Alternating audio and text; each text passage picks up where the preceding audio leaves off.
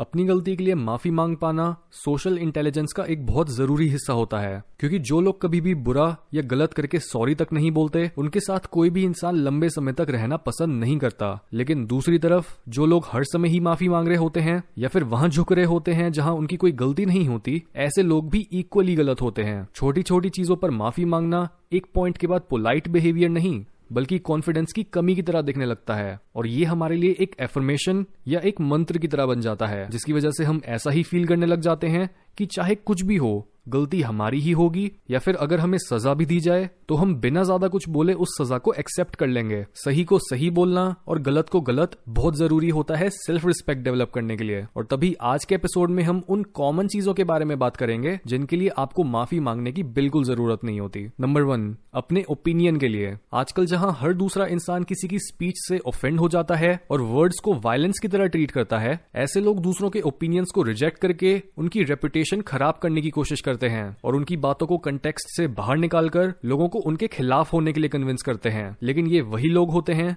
जो सच सुनने से डरते हैं और तभी जब भी कोई इंसान ऐसा कुछ बोल देता है जो ये सुनना नहीं चाहते तो ये गुस्से में आ जाते हैं और आपको धमकियाँ देने लगते हैं। ऐसे में ज़्यादातर लोग माफ़ी मांगना शुरू कर देते हैं। लेकिन सच बोलने के लिए माफ़ी मांगना खुद को धोखा देने के बराबर है। लेकिन कभी बाद में जब आप ज़्यादा मेच्योर बन जाते हो और आपको तब समझ आता है कि हाँ आप तो गलत ही थे, उस केस में माफ़ी मांगना सही है। लेकिन माफ़ी के पीछे कभी भी आपका डर नहीं होना चाहिए, क्योंकि ऐसी माफ़ी दिल से नहीं, बल्कि मजबूरी से आ रही होती है। इसलिए अपने बिलीव्स को खुलकर एक्सप्रेस करो और उसके कॉन्सिक्वेंसेस को एक्सेप्ट करो। नंबर टू टॉक्सिक लोगों को अवॉइड करना। हमारी लाइफ में बहुत से ऐसे लोग आते हैं जो हमारी लाइफ की क्वालिटी बढ़ाने के बजाय उसे टॉक्सिसिटी से भर देते हैं। ऐसे लोग धीरे धीरे हमारी लाइफ को मुश्किल और हमारी मेंटेलिटी को नेगेटिव बना देते हैं और बार बार हमें डिसअपॉइंट ही करते हैं। इसलिए ऐसे लोगों के साथ रहना किसी के लिए भी हेल्दी बिल्कुल नहीं होता। और तभी अगर आप ऐसे इंसान को अवॉइड करो और उनसे दूर रहो तो चाहे वो आपको कितना भी गिल्टी फील करा लें कि आपने कितना गलत काम किया है, या इवन दूसरे लोग भी आपको यही सेम चीज़ बोलें। अगर आपको अपने अंदर से ये पता है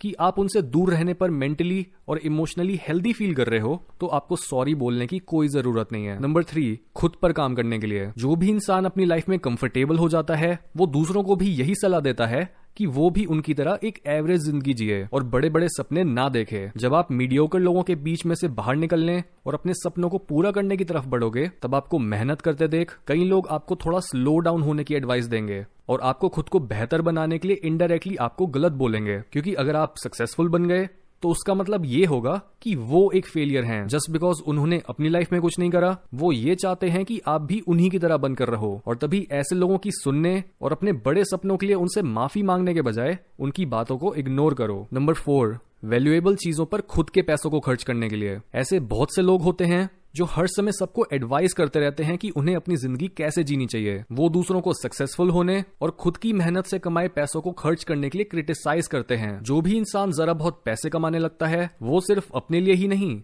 बल्कि अपनी फैमिली और अपनी कम्युनिटी के लिए भी एक एसेट होता है। और ये चीज़ साइंटिफिकली प्रूवन है कि जब भी एक फैमिली एक डिसेंट इनकम कमाना शुरू करती है, तब वो खुद ब खुद एनवायरमेंट और दूसरे लोगों की परवाह करने लगते हैं। तो अगर कोई इंसान आपको टोके किसी ऐसी चीज़ पर खुद के पैसे खर्च करने के लिए जो आपको वैल्यू प्रोवाइड करती है तो वहाँ भी माफ़ी मांगने की कोई ज़रूरत नहीं होती। अगर आपने मेहनत की है तो आप उसके रिवॉर्ड्स भी डिजर्व करते हो। नंबर फाइव चीज़ें जो आपके कंट्रोल से बाहर हैं। क्योंकि हर इंसान की लाइफ में ऐसी बहुत सी चीज़ें या फैक्टर्स होते हैं, जिन्हें वो चाह कर भी नहीं बदल सकता। जिसकी वजह से अगर कोई आपको किसी ऐसी चीज़ की रिस्पॉन्सिबिलिटी लेने को बोले, जो आपके कंट्रोल में नहीं है तो वो बेवकूफ़ी है। आपको बस उस हद तक ही अपने एफर्ट्स देने होते हैं, जितना पॉसिबली दे सकते हो। उसके बाद आपकी कोई ज़िम्मेदारी नहीं होती। इसलिए ऐसे केस में गिल्टी फील करने या फिर माफ़ी मांगने की कोई ज़रूरत नहीं होती।